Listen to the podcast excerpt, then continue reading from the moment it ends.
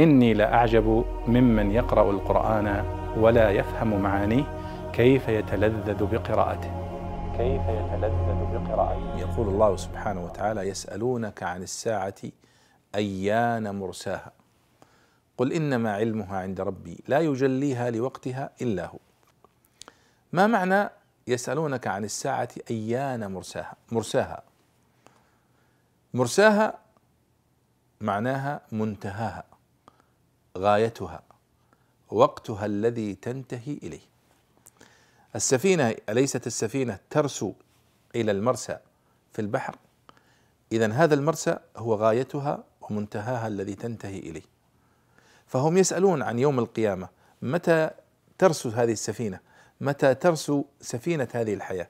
ما هي المدة الزمنية التي سينتهي عندها هذا هذا الكون وتقوم الساعة؟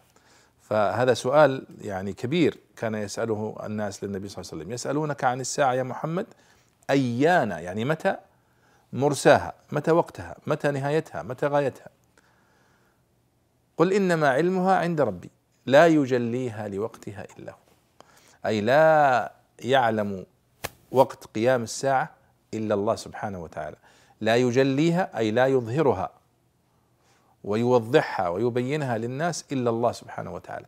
وهذه مما اختص الله بعلمه فلا يعلم متى تقوم الساعة إلا الله سبحانه وتعالى. فاذا مرساها هنا بمعنى غايتها ومنتهاها الذي تنتهي إليه.